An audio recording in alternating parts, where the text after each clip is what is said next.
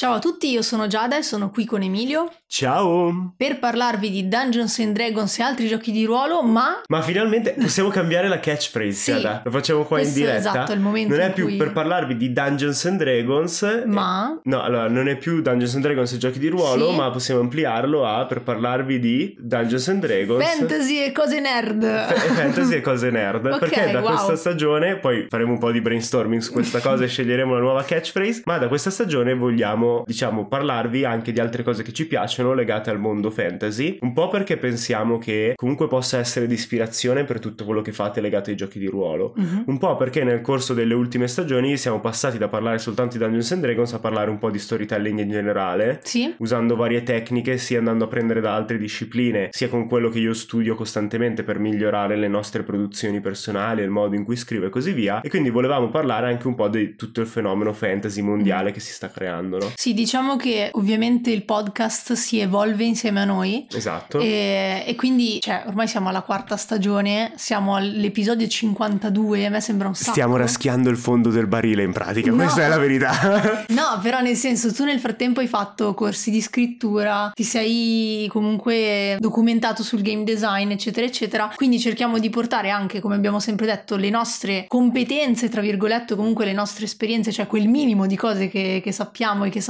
fare, cerchiamo di metterle a disposizione della comunità. Quindi in tutta questa stagione sentirete parlare, come avete già sentito nel primo episodio con Marco Bucci, non soltanto di Dungeons and Dragons, ma anche di altri giochi di ruolo, come abbiamo sempre detto, ma anche di meccaniche di game design da un lato, che magari vengono anche dai videogiochi. e show fantasy dall'altro. Ecco, e quindi oggi parliamo Oggi parliamo di House of the Dragon Sì. e Rings of Power. Ma prima Ma- la sigla. prima la sigla dei Supernova Collective.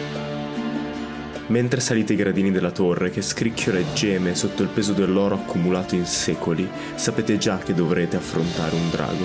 Ma questa volta sono due. E hanno un microfono.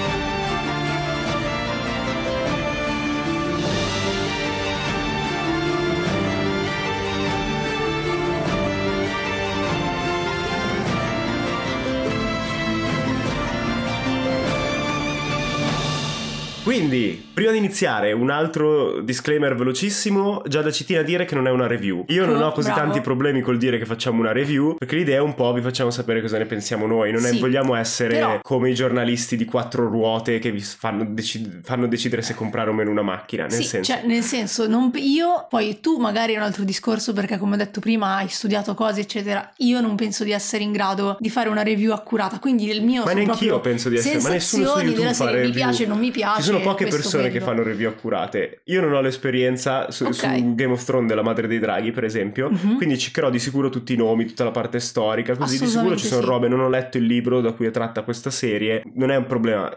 Parleremo di quello che ci interessa e Sì. di quello che capiamo. Se sbagliamo, fatecelo sapere. È un ottimo modo per discutere. Il bello del podcast è anche quello, no? Mhm. Se facciamo un altro episodio potremo correggerci e integrare quello che ci dite. Ma quindi cosa sono? House of the Dragon è il nuovo show di HBO Max che in Italia arriva su Now TV di Sky ed è un prequel alla super serie di successo di Game of Thrones. House of the Dragon tra l'altro siamo al terzo episodio nel momento in cui registriamo questa Mhm. puntata anche se parleremo principalmente dei primi due oggi e House of the Dragon è stato un successo già clamoroso per questi tre episodi. Leggevo che su HBO Max ha 16 milioni Mhm. di spettatori che Sì. sono saliti nei tre episodi che di solito Eh, succede veramente raramente. ha avuto quasi 10 milioni di Eh, spettatori, siamo che era già 16 un record. Se poi considerate la- dove tu dov- ovunque viene trasmesso, gli, gli altri spettatori internazionali che non vengono contati in questa Mhm. cosa, tutta la gente che se lo sta guardando in streaming illegalmente e così via, cioè Mhm. è- ha di nuovo ha più seguito che il primo Game of Thrones Sì, e non è molto una cosa scontata. Poi vedremo di cosa parla. Nel frattempo il suo ehm, meraviglioso opponente è Rings of Power, la serie di Amazon Prime tratta dalla storia di Tolkien, Tolkien italianizzato, che non è legata direttamente al Signore degli Anelli né allo Hobbit, ma è molto prima. Mhm. E anche qui vedremo poi cosa succede. Il- lo show segue la storia di vari personaggi, principale tra tutti sembrerebbe per ora, sempre al terzo episodio, Galadriel, Mhm. la, regina, futura regina degli Elfi, una delle future regine degli Elfi. Di cosa parlano gli show? House of the Dragon parla di quella che chi ha letto il libro conosce come la danza dei draghi, Mhm. questa guerra civile Targaryen che è stata combattuta molto prima degli eventi di Game of Thrones. I primi tre episodi presentano il cast di personaggi fondamentalmente, quindi vediamo la corte di questo re Viserys I che inizia a piano piano generare conflitti interni. Se ovviamente non l'avete ancora visto potete skippare alla seconda parte del podcast o andarvelo a vedere prima di ascoltarlo, però parleremo un pochino di quello che succede, ok? Anche se non ci sono ancora grandi colpi di scena. Invece Rings of Power parla del- della ricerca di Sauron. Siamo in un'era in cui il nemico principale degli Elfi è stato sconfitto, il suo luogotenente Sauron,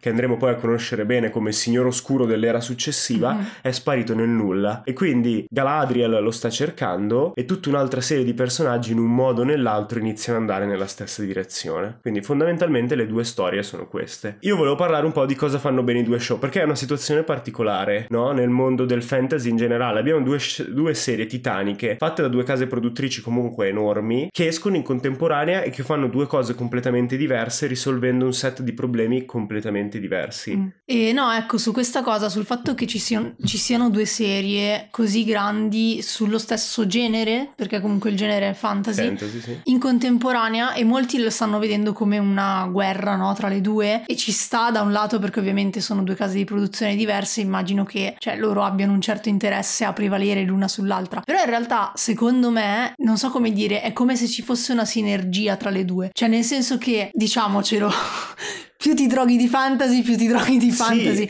Cioè nel senso tu guardi un episodio di Rings of Power e non vedi l'ora che esca l'episodio di House of the Dragon perché ne vuoi ancora Sì. di quella cosa lì, capito? Ed essendo fatte tutte e due molto bene, cioè non c'è secondo me tra le due una disparità tale da dire vabbè seguo solo questo perché l'altro Fa proprio schifo. Esatto, cioè sono fatte talmente bene tutte e due che wow, cioè abbiamo due appuntamenti a settimana con delle serie della Madonna fantasy. Sì. Cioè è fenomenale questa Sì, cosa. e che, poi che tra l'altro periodo per è in un contesto in cui ci sono molti altri show fantasy minori che magari Mhm. non sono così tanto conosciuti o anche non minori ma magari io non li ho visti e c'è uno degli autori fantasy più prolifici della storia, Sanderson, Mhm. che sta contrattando per una sua serie o un suo film o un suo qualcosa con Hollywood e quindi c'è, andrà avanti, non è una cosa di questi due. Sì, show e poi basta, c'è Wheel of Time, Shadow and di- Bone, di Dungeons and Dragons cioè. e così via. La cosa interessante è appunto che occupando lo stesso spazio fanno due cose molto diverse, no? Mhm. House of the Dragon è una storia eh, familiare, molto character driven. Sì. Basata su propri personaggioni, cioè le- le- le- il fatto che siano costruiti così bene, sfruttando l'abilità degli sceneggiatori di Game of Thrones e di Martin come Mm. autore di dare sfumature e dialoghi in cui dicono una cosa ma ne intendono un'altra, in cui c'è tanto simbolismo nel testo e così via, ti dà un quel tipo di storia con tutti i personaggi vicini e tutti che vanno verso un- lo stesso conflitto, lo stesso argomento, dove i temi sono importanti, no? eredità, familiarità, libertà di azione, dovere, matrimonio e Mm. così via. E secondo me si sente un sacco questa cosa nella differenza con la serie madre Game of Thrones, no? Ok? Perché lì, cioè, col fatto che era molto più, Sì, era più molto più ampia esplosa la la- la visione, visione. sì. Quindi comunque, cioè, avevi una serie di personaggi che ti venivano presentati e questa cosa la vedevi su Diciamo che diverse... questo potrebbe essere anche la struttura che tentano di riprendere qui, perché Mm. I primi due episodi in realtà avevano mo- gran parte, le prime due stagioni, Mm. scusate, avevano gran parte del cast di Game of Thrones, gli Stark e i Lannister Sì. erano all'Annisport, ad Approdo del Re, no? E c'era soltanto Daenerys che era da un'altra parte, Mhm. cioè... Eh, però, cioè, c'erano già più punti di vista personaggi, diversi, sì. Invece sì. qua ho visto che, cioè, è molto molto concentrato su... Giada sta cercando il nome. Mannaggia, ma c'è sti, sti Targaryen si chiamano tutti allo stesso modo praticamente, Eh sì, li odio. oltre Allora, che essere un costante Rhaenyra- incesto.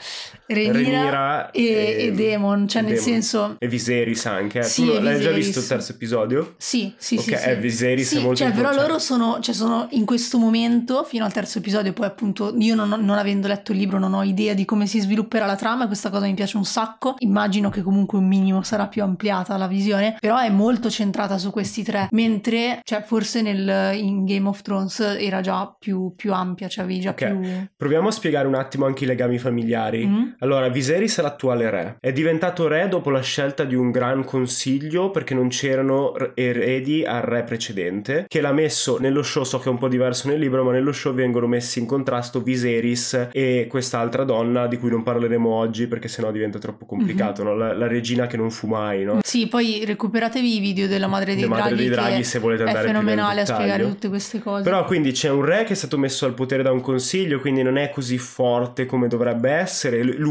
personalmente, Viserys, non è così forte come dovrebbe essere e nello show ce lo fanno vedere in molti modi. Ha una malattia che sembra quasi una lebbra o qualcosa del genere perché prima ce l'ha sulla schiena, poi si espande alle dita, continua a farsi influenzare dai membri del consiglio ristretto e soprattutto non, non riesce ad essere così duro come dovrebbe come re a fare il suo dovere verso la figlia Rainira. Rainira che per una serie di motivi è l'erede al trono e che ha scavalcato in questa successione al trono il fratello del re che è Daemon Targaryen, mm. che tra l'altro è recitato da uno dei miei attori preferiti perché mm. era uno dei dottori di Dottor Wu. Quindi, cioè, fenomenale tra l'altro nel ruolo di Daemon. Io non gli avrei dato una lira visto il personaggio per cui era famoso prima, invece okay. è mostruoso, cioè proprio cattivissimo, scolpito nella pietra, ci sta un sacco. Sono personaggi molto diversi tra loro. Viserys è il re inetto, cioè quello che magari è esperto di storia, che è anche gentile, che ci tiene che gli altri si sentano a suo agio quando passa lui e facendo questo non capisce una regola fondamentale del mondo di Martin mm-hmm. e anche della storia vera, che il potere si tiene, non si guadagna. Cioè lo devi costantemente far fatica per sedere sull'Iron Throne, sul trono di spade, no? Appena ti calmi un attimo il trono ti ferisce e gli squali sono pronti a mangiarti. E lo vediamo anche, no? Lui si taglia sul trono di continuo. Mm. Cioè si vede che quella sedia non è fatta per lui e lui vorrebbe, vorrebbe essere da un'altra parte. Quindi questo crea una delle dinamiche che a me piace di più nelle storie di potere, c'è un vuoto di potere, perché di fatto lui non lo sta esercitando, quindi è lì però soltanto ogni tanto esplode fuori mm-hmm. e quando agisce peggiora la situazione.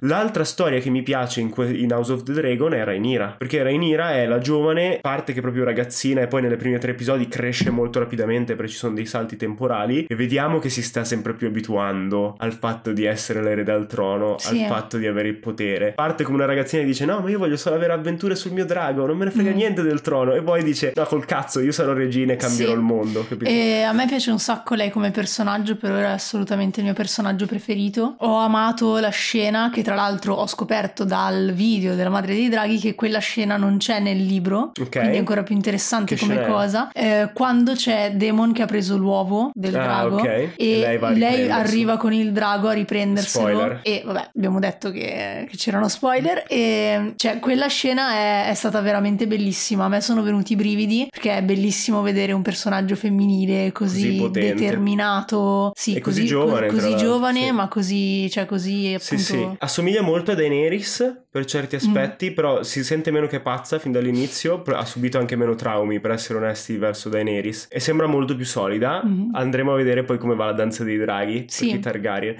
Ultima cosa che mi è piaciuto molto, i dettaglietti che ci fanno vedere di Old Valyria, vecchia Valyria, questa terra in cui avevano migliaia di draghi, erano tutti signori di draghi, da cui i Targaryen discendono e che giustifica il loro potere. E questa è un'altra roba che mi piace un casino, ci sono tutte queste meccaniche dove Martin è più interessato ai simboli alla magia, non tanto come simboli e magia di per sé, per mettere la spettacolarità al centro. Cioè in Game of Thrones non dovreste avere un mago che lancia una palla di fuoco, perché è più importante come tutti quelli attorno usano la magia e usano i poteri potere. Viserys è appassionato di storia, gli piace antica Valiria perché legittima il suo potere. Perché il fatto di discendere da questa antica casta mm. imperiale di signori dei draghi che vivevano sopra un vulcano, che avevano queste terre meravigliose, che comandavano 2000 draghi, una flotta che copriva tutto il mondo, è parte del suo potere. Mm-hmm. Così come le profezie dei Targaryen, così fu come cavalcare il drago. È proprio perché lui non riesce ad usare il suo potere, che poi quei valiriani erano schiavisti, imperialisti, terrificanti trafficanti perché dovevano usarlo è il problema di tutto lo show. C'è anche nel terzo episodio la scena del cervo bianco, dove c'è questo cervo bianco che in teoria Viserys dovrebbe cacciare, ma che in realtà stanno cacciando per lui e non riescono a prenderlo e poi alla fine dell'episodio si mostra Rhaenyra come legittimando la sua sì. pretesa al trono contro gli altri pretendenti. Mm-hmm. E anche lì non è importante, cioè si capisce proprio che è un mondo realistico in cui la magia c'è, ma è un po' casuale, caotica, però il fatto che lei adesso si è convinta del potere e mi ricorda tanto la seconda stagione stagione di Game of Thrones, quando c'è la cometa che taglia i cieli e c'è questa cometa, la vedono tutti i personaggi e ognuno pensa che sia una legittimazione del suo potere. Ah, sì, bello. Quindi, cioè, non c'è, anche quando ci sono profezie e tutto, non è detto che si avverino, cioè è più importante come la profezia cambia Sì. il rapporto politico. Mhm. E a me è un tema che piace un casino, cioè il potere, il fatto, il destino, come gli uomini lo manipolano, piace un casino. Il mio unico problema con House of the Dragon è che io so cose perché me le sono andate a leggere. Ok. Quindi so che sta andando verso la danza dei draghi, so che sta andando verso la guerra civile. Vabbè, che però nel senso quello di Sì, base l'abbiamo capito. Però diciamo che hanno tutti dei problemi in cui fanno questi meravigliosi setup, tipo tra la storia l- l- Rhaenyra con la sua amica. Mhm. Però poi tu non vedi cosa succede perché saltano in avanti, perché devono giocare tra la gente che ha letto il libro e tutti gli altri e quindi c'è un po' il rischio che continuino a preparare cose e poi le fanno finire troppo in fretta perché vogliono arrivare ad un altro punto o perché dicono ah ma tanto tutti sanno che arriverà la danza dei draghi, cioè Mhm. non c'è un chiaro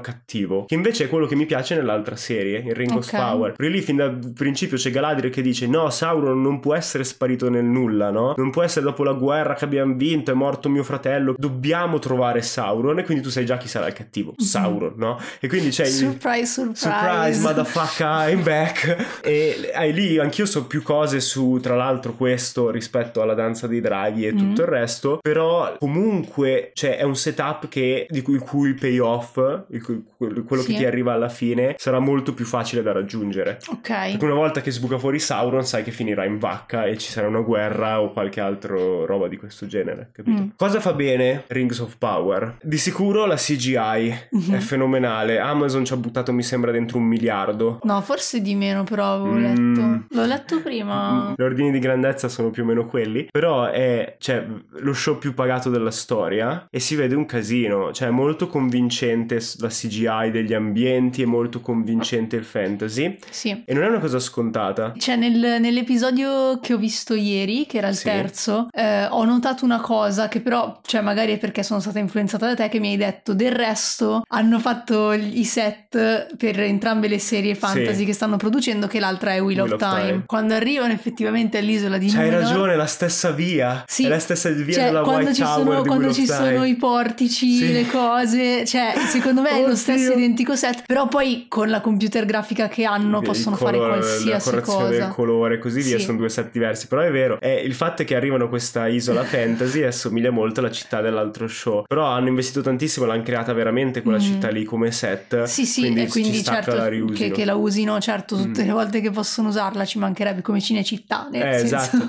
Il- Il problema grosso però è che appunto, cioè, di, di fatto gli sceneggiatori non sono al livello di House of the Dragon. Mm. Quindi fanno molto bene questo racconto corale, fanno molto bene la presentazione dei personaggi, però stanno condensando tantissimo Tolkien tutto insieme. Quindi se siete fan di Tolkien dovete spegnere quel lato lì per godervelo, perché sennò andate fuori di testa. Cioè Mhm. io so poco, non ho letto tutti i libri prima, però mi accorgo che ci sono cose che iniziano a stridere tra di loro tantissimo Mm. ma anche a livello di storytelling, di dialoghi, di personaggi e così via, non è allo stesso livello. Cioè, in Game of Thrones, in House of the Dragon, puoi immaginarti come un personaggio reagirà a un evento. Mm. Invece di qui, cioè ci sono momenti in cui Galadriel è super badass, è tostissima, decide tutto lei, è disposta anche a contestare il suo re, Gil-galad, per andarsene e non andare a Valinor, tipo il luogo di il resort degli elfi dove Sì. passano la vita nel paradiso e in altri momenti lo stronzetto che gli hanno messo accanto gli dice "Ah, adesso devi piegare la testa" e lei piega la testa. Cioè, questa è, è- da Mm. 300.000 anni ha combattuto il Signore Oscuro per antonomasia, il Mm. dio del male di questo mondo, di cui Sauron era luogotenente. Quindi, cioè, se avete visto il Mhm. Signore degli Anelli, capite anche il livello di potere. Era più potente ancora di- di- del momento dell'ultima alleanza che vediamo nel Signore degli Anelli e tutto. E poi uno stronzetto che ha appena conosciuto le dice cosa fare. O ha più successo di lei nell'inserirsi a Numenor.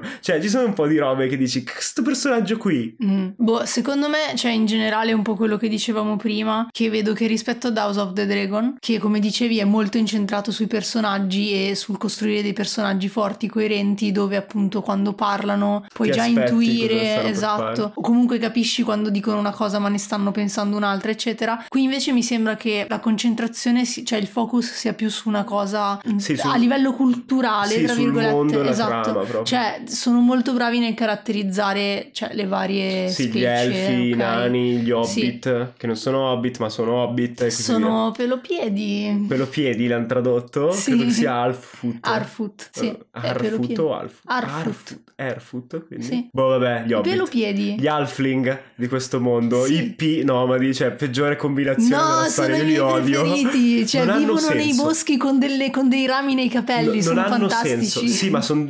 Guarda che sono degli pazzi psicopatici. Sì. Cioè, quello si è rotto un piede e volevano abbandonarlo. Sì. Non ha senso per una società del genere, Beh, ragazzi. se, se 20 hanno perso- una carovana. Ho capito, lo metti su uno dei carri e tirati in tre. Ragione. Cioè, nel senso, non ha senso come roba. Se me la motivano dopo potrei anche starci. Mm. Eh, detto questo, gli orchi sono bellissimi. Cioè, gli orchi per una volta sono dei nemici credibili. Perché sono guidati da qualcuno di più intelligente. Mm. Hanno la loro limitazione, che era quello che a me non piaceva tanto che hanno fatto con gli urukai. Cioè che gli urukai sono più potenti e riescono a stare al sole. Però è sempre più bella la limitazione dei personaggi. E questi orchi non riescono a stare al sole, sono proprio Mhm. indeboliti dal sole. Quindi ti puoi anche immaginare come verrà sfruttato per combatterci contro. E quando gli orchi riescono a superarlo, a quel momento, ah ah, dove dici, ah cazzo, allora sono nemici credibili. Mm. Cioè, c'è un- può essere che i buoni perdano contro di loro perché sono più svegli del normale. In più, in un design con questi teschi di animale sulla faccia, tutte le protesi fatte bene, cioè sembrano veramente orchi. All'inizio c'è stata anche una scena molto The Witcher in cui un personaggio si è mosso nei cunicoli per cercarli Mm. e loro hanno iniziato a dargli la caccia. E sembrava proprio una scena di gioco di The Witcher 3 e che è stata fenomenale. Cioè, la cinematografia, quei costumi, i mostri e così sono veramente stupendi. Sì. Quello che a me non piace tanto di questa roba qui, oltre a quello che ho detto sui personaggi e Mhm. le- come è scritto, è anche che stanno veramente facendo un po' quello che vogliono con Tolkien. Mm. Ed è un problema grosso non tanto perché ci tenga Tolkien, ma perché stanno un po' snaturando i temi di cui Tolkien parla. Adesso un po' è venuto fuori il tema tipo del mondo naturale rurale contro quello industriale, quando Ok. iniziano a vedersi gli orchi. Però per esempio il fatto che stanno comprimendo così tanti eventi tra di loro toglie un po' il fiato di eh, grandiosità, ripetizione della storia, epicità delle ere che serviva a Tolkien in quest'era per descrivere certe cose. Quindi ho proprio più paura che quando arriveremo ai momenti che chi ha letto si, si aspetta e che sono i momenti che dovrebbero fare questo show e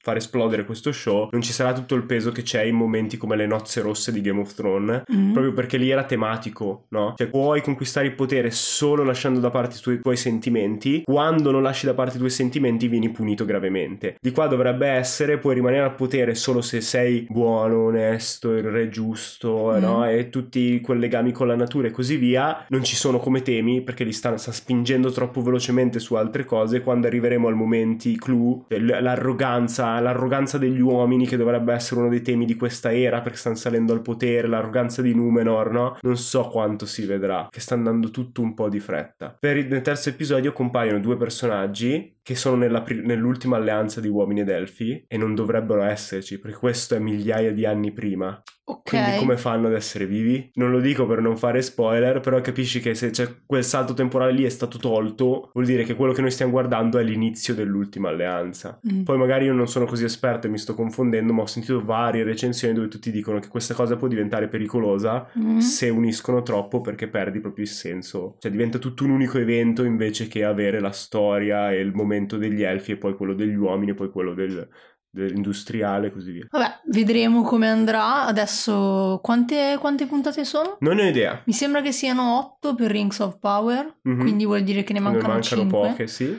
mentre per quanto riguarda House of, House the, of the Dragon, Dragon una decina mi pare. una decina, quindi anche lì comunque nel giro di qualche settimana in Abbiamo realtà finito, esatto, sì, sì. avremo già finito la nostra dose di dopamina dovuta Sì, so che House of the Dragon gliene hanno già confermate due. Mhm. Ma quindi- a parte che House of the Dragon in realtà, cioè ho visto che a livello in generale di saghe, cioè di quello che faranno su- sui libri di Martin, hanno in mente Eh, una produzione Io non so niente di questo. Fanno qualcosa in Altro che vecchia Mar- Valiria? Altro che Marvel Cinematic Universe. Eh, ma perché c'è la conquista di Aegon quando i Targaryen conquistano Guarda, Westeros, che è mh, perfetto. Appunto, io non conoscendo neanche i titoli dei libri, non, cioè non ricordo le cose, ma ho visto un post l'altro giorno dove facevano vedere tutte le serie già confermate e in produzione, faranno anche una serie animata quarta. Mhm. No, non si sa ancora su cosa, però tutte le altre c'era già, eh, cioè c'era già su cosa saranno gli spin-off. Potrebbe diventare uno dei franchise su cui punto di più, quello e Dune Mhm. nel futuro, perché è, cioè, è una storia per adulti. Si sono accorti che ormai il fantasy è arrivato alla nostra età in avanti Sì. e quindi cioè, stanno iniziando a offrire storie per adulti. E Mhm. spero che anche in Rings of Power se ne accorgono che ci vuole quel livello di sceneggiatura per portare avanti uno show del genere. Comunque, i- nei sondaggi che ho fatto su Instagram in queste settimane rispetto ai primi due episodi, di tutte le persone che hanno risposto che l'avevano visto, più dell'80% in entrambi i casi è soddisfatto. Di, Quindi- di entrambi gli show? Sì, di entrambi eh, gli ti- show. detto Avevano più o meno la stessa percentuale, che anche questa è una cosa interessante, perché vuol dire che effettivamente è un po' come la pensiamo noi, cioè non, non li vedi come uno deve battere l'altro, Ma infatti, ma è proprio bello che, che ci siano due serie così di qualità in questo momento. infatti io sono sempre ipercritico, dopo il primo episodio volevo mollare Rings of Mm. Power per esempio, però c'è sempre qualcosa che mi ha riportato dentro e continuato a far vedere, quindi è interessante come roba.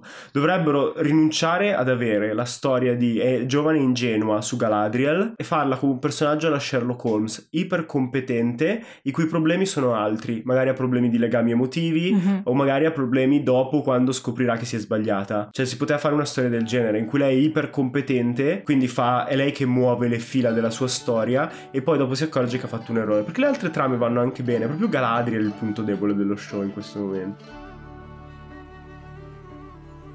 Vi aspettiamo su Discord, Sì. sul Discord di Non Dire Draghi che trovate in descrizione come sempre. Sul Eh, canale off topic, Sì. però questo non Ok. è nel thread principale di discussione. Esatto, perché ogni volta apriremo dei thread di discussione sulle cose che diciamo nell'episodio, quindi nel canale GDR troverete ciò che diremo Nel dopo. secondo segmento. Esatto, mentre nel, nell'off topic se avete voglia di chiacchierare di entrambi gli show e darci anche le vostre opinioni, vi, vi aspettiamo lì. E adesso pubblicità.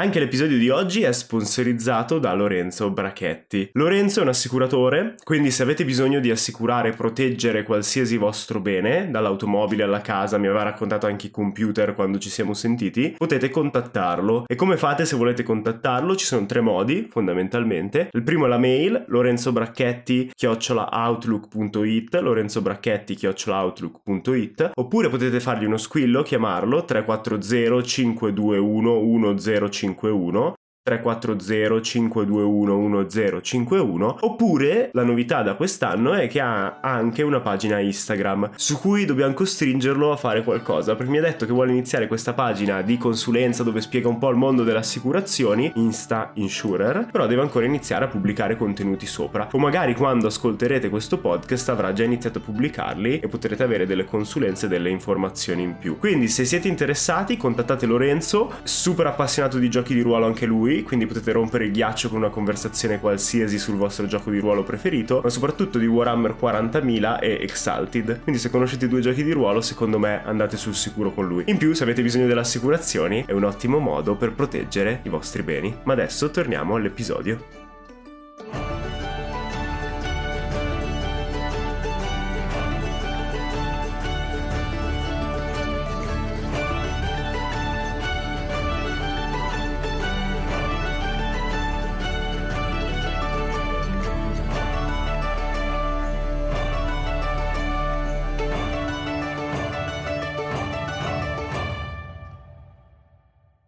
Qualche mese stiamo facendo una campagna di DD con un party di ladri, non di ladri come classe, ve l'avevamo già accennato nella scorsa stagione questa nostra intenzione, ma di ladri come obiettivo nella vita, diciamo. Quindi ci sono, eh, c'è il mago, c'è la guerriera, c'è il druido, eccetera, eccetera, però tutti quanti sono effettivamente un gruppo di ladri che quindi fa colpi, eccetera, eccetera Rubano cose. rubano cose come, come i buoni ladri fanno.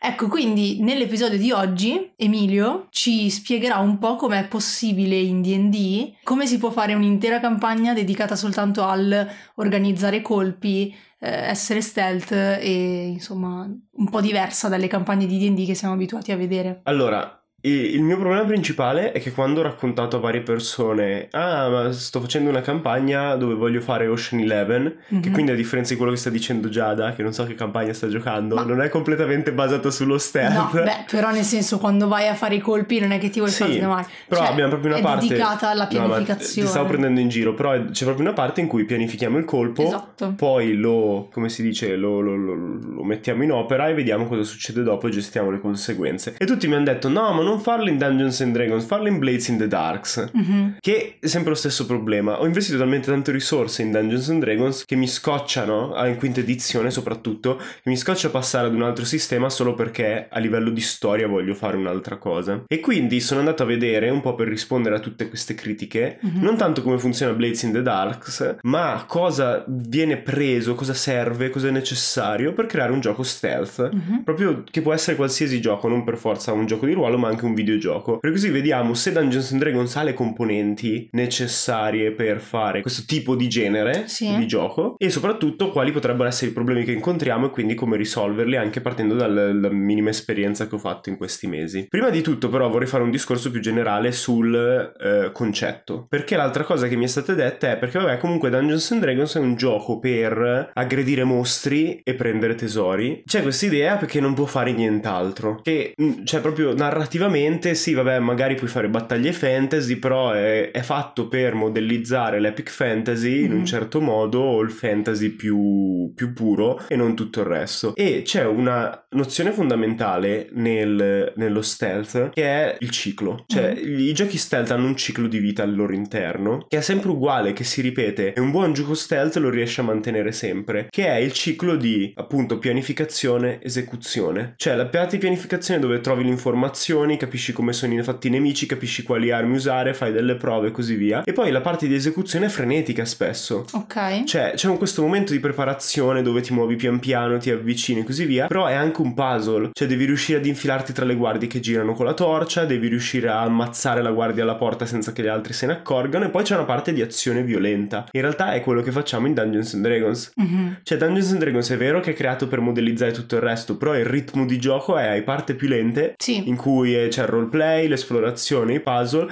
e poi parti frenetiche in cui azione subito che esce fuori dal nulla, combattimenti, cose che vanno storto, quindi in okay, realtà... quindi tu dici sono due cicli che si possono sovrapporre tranquillamente sì, l'uno cioè, all'altro. Sicuramente ci sono gli strumenti narrativi per gestire entrambi i cicli mm-hmm. e mhm. visto che io guardo sempre le cose dal punto di vista del Dungeon Master, mm-hmm. no? È facile vedere come ok, allora anche in Dungeons and Dragons dovrei avere gli stessi strumenti per gestire il ritmo che ho in, uh, in un gioco stealth. Okay. E parte di questi strumenti in primo luogo sono i tre pilastri. No? Wizard of the Coast ha insistito tanto su questa cosa, che ci sono tre pilastri in Dungeons and Dragons, roleplay, esplorazione e combattimento, mm-hmm. che pochi altri giochi hanno così allo stesso livello come in Dungeons and Dragons. E alla fine esplorazione e roleplay sono la parte di osservazione e pianificazione di un gioco stealth, ok? Ma cosa c'è bisogno di tecnico proprio? Quello che c'è bisogno tecnicamente per un gioco stealth è che un sistema che permetta ai nemici di accorgersi della tua presenza, mm-hmm. che si chiama enemy awareness, okay. ok? Cioè consapevolezza del nemico. Un sistema di information gathering, cioè di raccolta delle informazioni e un sistema di scoperta. Ok. Cioè una volta che, ti, che con la loro consapevolezza ti hanno visto i nemici, come reagiscono, ok? okay? Cioè questa è proprio la base di un gioco stealth. Di solito il sistema di consapevolezza dei nemici è un'intelligenza artificiale. Mm. Ha un cono di visuale mm. davanti ai nemici che appunto indica che cosa riescono a vedere, che cosa sì. no. Non gioco ai videogiochi da troppo tempo, ma mi ricordo l'ansia di questa cosa. Eh, tu tra l'altro Assassin's Creed ti piace come franchise, sì, no? Sì, sì, in Assassin's Creed si vede anche qual è la limitazione di questa cosa in un videogioco. Mm. Perché, come si dice, ci sono tutti quegli strani casi limite per cui sei a un passo dal nemico, però non hai, non hai proprio intercettato il suo cono mm-hmm. e a livello tecnico viene programmato in modo tale che partano dei raggi dal si chiama ray tracing, no? E si collegano al tuo personaggio. Mm-hmm. Metti alla testa, no? Dalla testa alla testa. Okay. Se intercettano qualcosa in mezzo e vengono fermati nel collegamento, allora non sei visto. Se invece arrivano alla tua testa, sei visto. E più è complicato il gioco, più ra- di questi raggi hai, quindi magari puoi vedere solo una mano, magari puoi vedere solo un pezzo del piede, magari puoi vedere tutto il corpo e così via. In Dungeons and Dragons tutta questa cosa della enemy awareness Mhm. non c'è e Mhm. anzi il problema è il contrario perché il Dungeon Master deve stare attento a non far agire i suoi NPC Sì. sulle cose che sente che gli vengono raccontate. Però di fatto risolve tutti questi problemi limite che in qualsiasi altro gioco invece bisogna programmare manualmente. Mhm. C'è un Dungeon Master che gioca degli NPC, questi NPC sono i nemici, le guardie e queste guardie hanno una consapevolezza del loro ambiente che è quella di un essere umano perché sei tu in quella situazione, no? Mhm. È la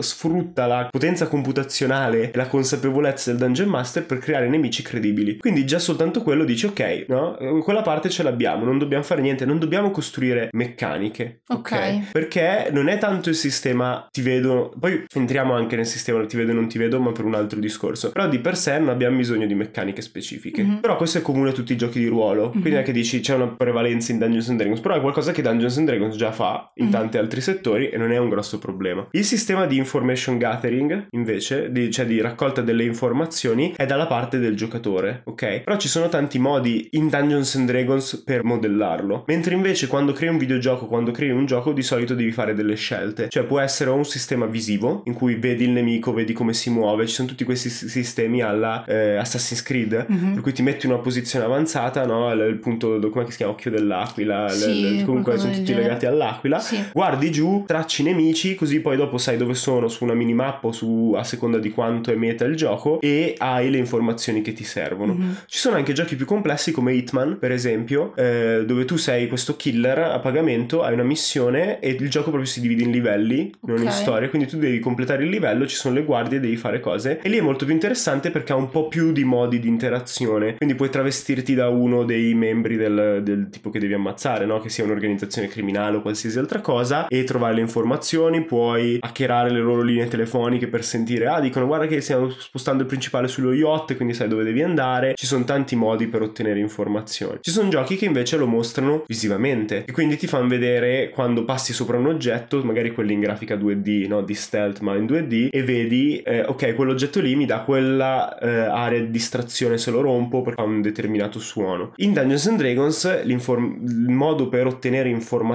da parte del giocatore c'è già ed è bello solido perché hai percezione, eh, indagare, hai la percezione passiva, puoi fare roleplay con intimidire, cioè hai tanti modi di approcciarti, più già stile Hitman come gioco, no? Diciamo che hai un'interazione più estesa Mhm. e quindi puoi andare a prendere le informazioni che vuoi e costruire anche il tipo di gameplay stealth che vuoi. Non è limitato a soltanto quello che pensa il Dungeon Master. Io scherzo sempre dicendo che se non hai preparato la sessione, il modo più facile è mettere davanti una porta ai giocatori due con due guardie. Mhm. Perché? Perché sfrutti proprio il fatto che Dungeons and Dragons dà tante strade diverse per risolvere un problema, per costruire questa cosa. Sì. Gli do tante di quelle possibilità, tanti di quei modi diversi per costruire le informazioni, che la fase di osservazione vera e propria può andare avanti per Sì. un bel po'. Sì, perché è osservazione che si collega poi alla decisione dei giocatori e quindi devono stare lì a decidere Sì, insieme anche appunto cosa fare rispetto alle due Sì. guardie, eccetera. Ed è anche, cioè, è anche un sistema solido da quel punto di vista perché hai tanti modi diversi che quindi appagano giocatori diversi. Mhm. Cioè, se uno vuole menare le mani nella fase di osservazione potrebbe un po' rompersi le scatole. È Certo. spesso la fase dove la gente molla, tra l'altro, i videogiochi stealth. Mm. Perché magari, cioè, se entri, se prendi un gioco, ehm, tipo, ho, ho visto l'esempio di Uncharted. Uncharted è un videogioco d'avventura, quindi c'è comunque l'aspettativa che sia un po' più d'azione. Infatti, hanno fatto una cosa molto intelligente che nelle fasi stealth del gioco, quando vieni scoperto, è finita. Cioè, non c'è più modo di rientrare Ok. nello stealth. Non puoi scappare dall'area e ritornarci per tentare di rifare la stealth. C'è un meccanismo di sicurezza. Le persone che giocano un gioco di avventura non vogliono passare due ore a muoversi dietro dei barili. Ok, no? sì. Quindi se fa- dici, vabbè, io ci ho provato, però mi sono rotto il cazzo, sparo al primo e poi diventa un- una sparatoria Mhm. normale, no? In Dungeons and Dragons questo c'è. Può essere anche divisa la narrazione e quello che va ad indagare può anche pestare una guardia, trascinarla in un vicolo e farsi dare le informazioni che servono, no? E poi tutto il party deve gestire questo nuovo problema e quindi da osservazione diventa una fase di azione Mhm. diversificata. E anche qui perché? Perché hai intimidire, capito? E non sei neanche...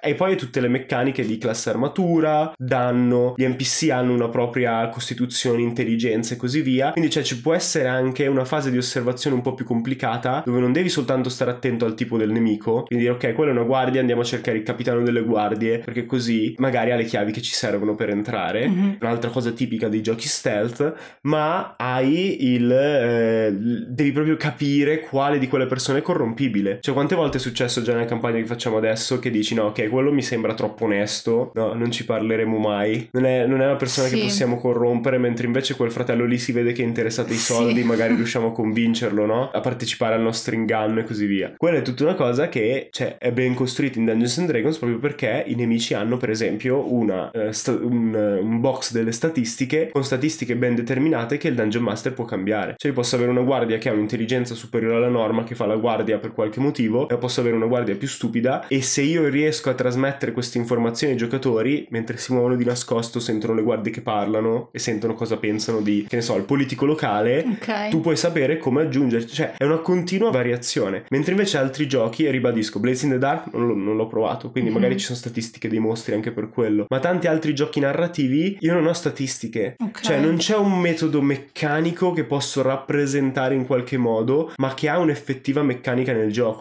Perché se io mostro una guardia più intelligente, ma poi dime- dipende soltanto dalle abilità del giocatore, come in tanti giochi narrativi, Mm. per cui tu devi lanciare e vedere se la tua prova bu- va, va a buon fine. Io l'ho fatto intelligente, però sta a me decidere. In Dungeons Dragons posso fargli un tiro salvezza. Cioè, c'è anche questa meccanica contrastante per cui la, la raccolta di informazioni non è immediata, non è istantanea. Cioè, ha veramente l'attenzione del giocatore è legata a qualcosa di solido che io ho scritto e che quindi non posso cambiare solo per far andare bene le cose. Mhm. Cioè posso farlo perché è nascosto, però se mi baso sul tiro salvezza e tutto, è più probabile che una guardia fedele, no? Abbia magari un più alto carisma, più alta intelligenza, abbia un tiro salvezza più alto, resista meglio o dia meno informazioni, oppure sia più difficile scoprire il suo covo e così via. Ok? L'ultima cosa che serve è un detection system e questo è quello dove Dungeons and Dragons scricchiola un po' di più. Eh, un detection system è proprio come due cose, sia cosa succede quando ti vedono, Ok. sia poi come reagiscono. Ok. Cioè, per fare un esempio, abbiamo detto che c'è questo metodo di contatto con Mhm, il- i raggi. i raggi, con il personaggio giocante. Però poi cosa succede? Perché se inizia subito a spararti è una gio- gameplay diverso, Mhm. no? Rispetto che se va a chiamare qualcun altro. Ok. Per quanto tempo continua a seguirti? Per quanto è interessato al fatto che ci sia tu nascosto? Come reagisce e così via? E mentre tutta la parte di reazione ancora una volta qui è modellizzata dal Dungeon Master, Mm. quindi non c'è bisogno in particolare di fare cose in più aggiuntive. Bisogna comunque stare attenti e dire ok, ma io sono nascosto.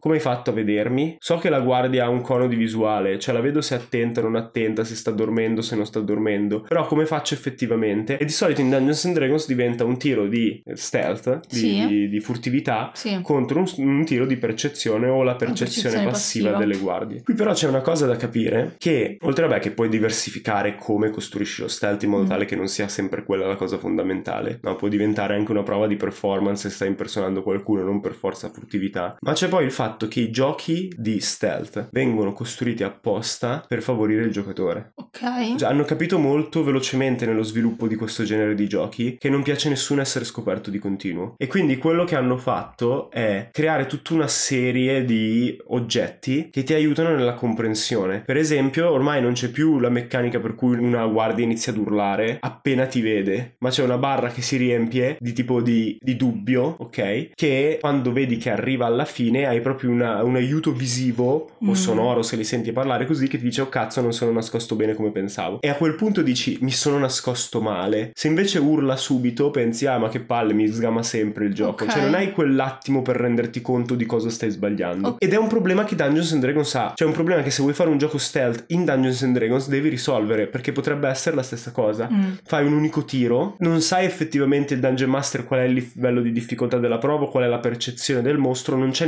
nessuna barra che si vede si carica. Mm. Quindi hai quella sensazione di dire ok vabbè Emilio voleva farci scoprire Che è data proprio dal fatto che è un unico istante Non hai il tempo di realizzare cosa sta andando storto Capito? Beh, però a me viene in mente che comunque giocando capita a volte che magari, non, non per forza in questa campagna specifica, ma in generale, magari sei nascosto, fai un rumore o parli troppo con il tuo compagno e il Dungeon Master ti dice vedi che le guardie iniziano a guardarsi attorno oppure si dicono qualcosa tra loro Esatto. e potrebbe essere un po' lo stesso meccanismo della barra, Sì, no? eh, però quella è una roba che, come dicevo prima, no? Mentre la modellizzazione nei videogame sei costretto a modelliz- modellizzare come meccanica una cosa che nel mondo reale non lo è. Mhm. Cioè noi abbiamo una percezione, percepiamo se qualcuno ci sta respirando dietro la schiena, Sì, non però c'è è bisogno che abbia vero- creato un'area, capito? Sì, però è anche, cioè, è anche vero che hai quel momento di dubbio, cioè quando Sì. comunque tu sei, non so, in un posto isolato e senti dei rumori, hai il momento di dubbio in cui dici, boh, magari ha scricchiolato qualcosa. Però appunto se dovessi pensare quale sistema di gioco gioco uso, effettivamente questo potrebbe farmi dire no, ok, magari Dungeons and Dragons non è la cosa migliore. Mm. Però è vero che è anche facilmente risolvibile. Sì. Perché prendi una barra, Ah, ok. prendi proprio una barra di quadratini su un foglio di carta, l'appendi sullo schermo del Dungeon Master Mm. e segni tac, tac,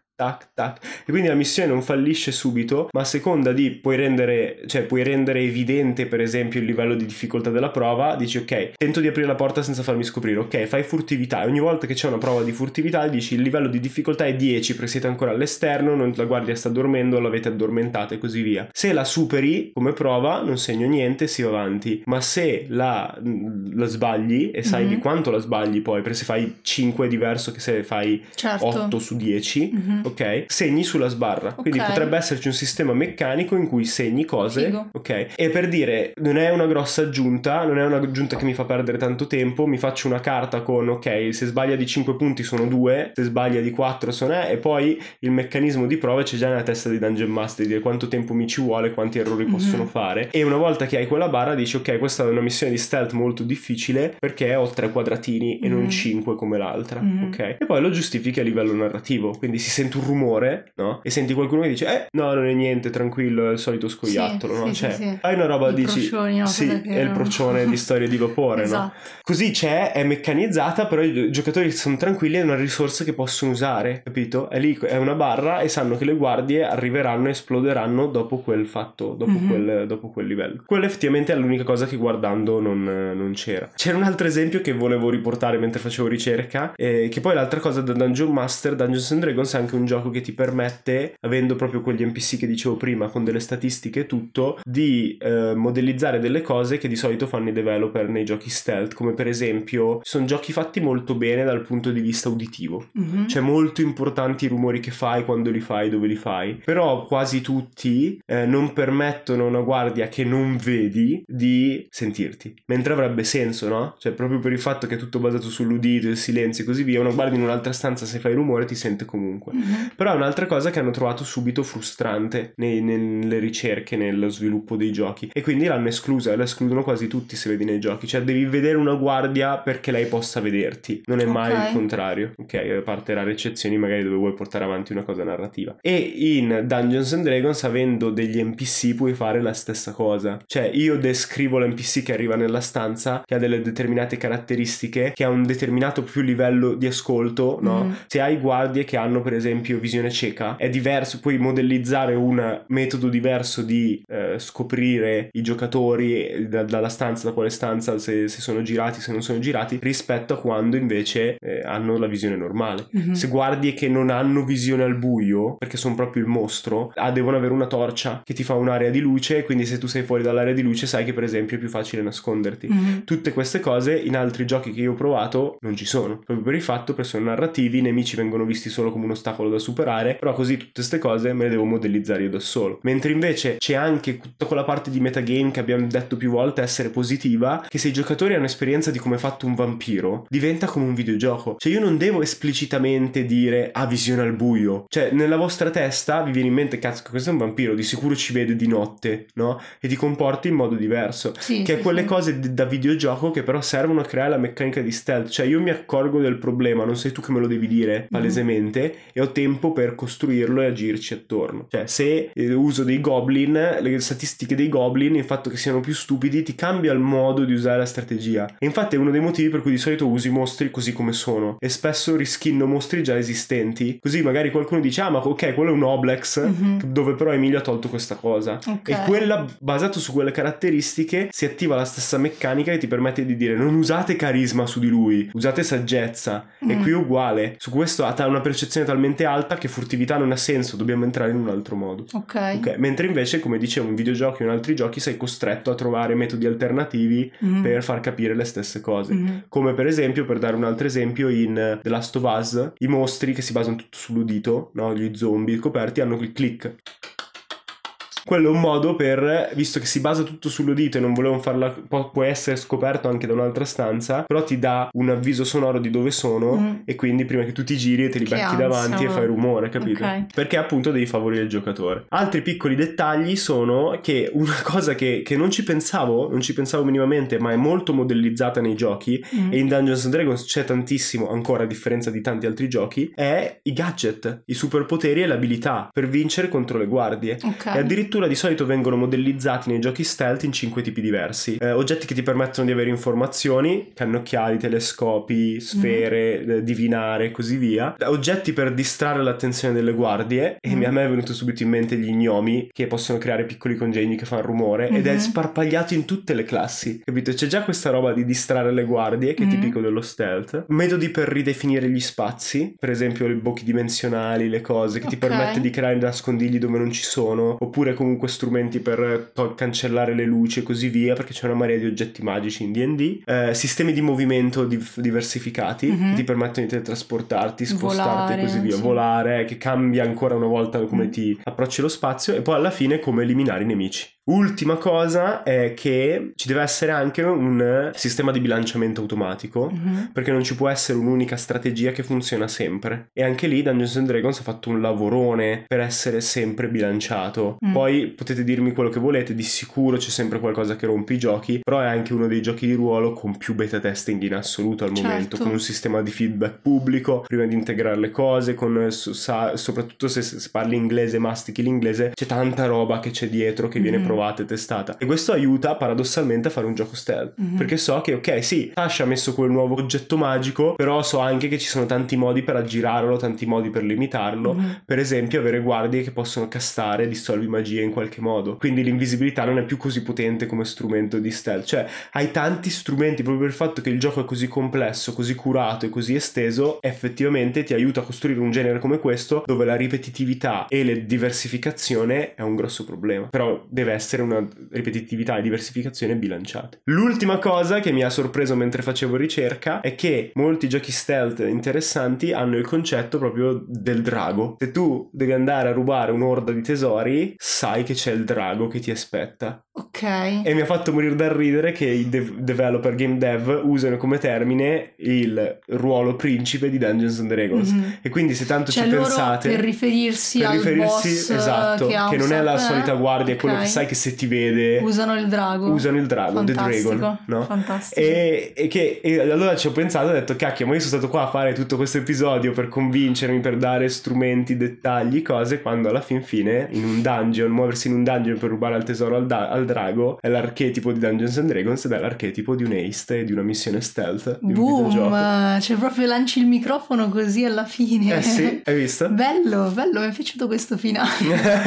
Inaspetta, cioè no, veramente. solo il finale No, no, però cioè, perché è vero, cioè, hai costruito tutta la tesi, tutto, e poi hai detto, però alla fine, Eh sì. cioè, era così dall'inizio, Era così inutile dall'inizio, che vi cioè, di fatto è un gioco stealth, la parte di esplorazione e così via. Sì, magari non hai meccaniche che ti permettono di fare robe più specifiche, magari non hai meccaniche che ti permettono di costruire la gang di ladri, però il- i tre pilastri fondamentali dello stealth ci sono tutti in Dungeons and Dragons e non ci sono per caso. È proprio un risultato del fatto che se vuoi Ma- ammazzare un drago devi prenderlo di sorpresa in Guarda, qualche modo. Quando hai detto muoversi in un dungeon per andare a rubare il tesoro al drago, lì, cioè, è proprio la frase riassuntiva di tutto, secondo me ci sta benissimo. Sì. Poi ovviamente adesso c'è, c'è sicuramente Blades in the Darks, ess- essendo pensato per portare anche certi temi di malavita e così via, ti semplifica il lavoro in molti modi, cioè non ho dubbi, non penso che siano scemi quello che l'hanno sviluppato. Mm. Però di fatto è sempre la stessa cosa. Bisogna distinguere tra quelle che sono meccaniche, come quella che dicevo prima, c'è manco una meccanica che mi permetta di rendere più modulare lo stealth, da quelle che invece sono semplicemente strumenti di narrativa, cioè avere una cricca di aiutanti e così via, non è detto che ci sia proprio bisogno di un metodo per calcolare la fedeltà, cioè puoi volerlo perché ti aiuta, però può essere anche un tuo strumento narrativo. Mhm. E io per esempio, per come sono fatto, mi trovo molto più libero a fare storie del genere, uscendo dalla furtività e dallo stealth, no? Anche per tutto il resto del mondo dei ladri, criminali e così via, perché posso piantare un doppio giochista senza pensare a punteggi, cose, semplicemente io so qual è il suo background, so che per il suo background se succedono determinate cose potrebbe andare in quella direzione, per come faccio io il Dungeon Master non ho bisogno di modellizzarlo a livello di meccaniche, mentre invece ho bisogno di meccaniche quando devo esporle come interfaccia del gioco ai giocatori, quando gli devo dire stiamo facendo una missione stealth, ho bisogno di qualcosa che gli faccia vedere come le statistiche di cui dicevo prima, no? Mm-hmm. So che voi sapete le statistiche dei goblin, quindi praticamente posso mostrarvele e così facendo. È molto interessante per esempio poi Dungeons and Dragons ha tante robe che comunque si possono modificare con cose facili. Adesso mi viene in mente che secondo me potrebbe funzionare bene uno stealth se la fase di information gathering è proprio costruita dicendo ok questa fase di ricerca delle informazioni e facciamo mm-hmm. la fase di ricerca di informazioni e a seconda di come va vi mostro proprio le statistiche delle guardie. Così voi avete un vantaggio nel sapere quale tecnica usare con quale guardia. Come sempre fateci sapere cosa ne pensate di tutte le, le cose che ha detto Emilio, se voi avete mai pensato, avete mai fatto anche appunto delle, delle campagne o comunque delle avventure, delle one shot eh, in questo modo, quindi comunque dedicate a colpi, heist, stealth e così via. E fateci sapere ad esempio quali strategie avete adottato voi, cosa avete inserito come meccanica particolare, se ne avete tolte alcune, eccetera, eccetera. Come sempre potete scriverci sulla mail draghi.microfono-gmail.com draghi.microfono-gmail.com oppure scrivermi direttamente in direct su Instagram a Giada di Ruolo o visto che è Emilio che ne ha parlato sul suo Instagram Emilio no, no, Palmerini è una, una perché idea, allora non installerà non ho più l'app di Instagram ma la, la, riscaricherai quando ricominceremo a uscire con il podcast o, oppure, perché così la gente può oppure scriverti. oppure entrate sul gruppo Discord dove li leggo tutto e rispondo spesso. Ok ok beh, bello mi piace come compromesso. Entrate sul gruppo Discord di, di non dire draghi. in, in descrizione quello di tutto il progetto ma parliamo anche tanto dei giochi di ruolo e... sì, così anzi possiamo, possiamo mettere questa, questa, cosa che ogni sì. volta che uscirà un episodio ah possiamo aprire una discussione possiamo aprire esatto Discord, quindi, quindi, adesso Emilio si ricorderà di aprire, aprire una Discord. discussione e, e, quindi più gente c'è meglio funziona e meno lavoro devo fare io quindi accorrete numerosi. Vi aspettiamo. Tra l'altro da questa stagione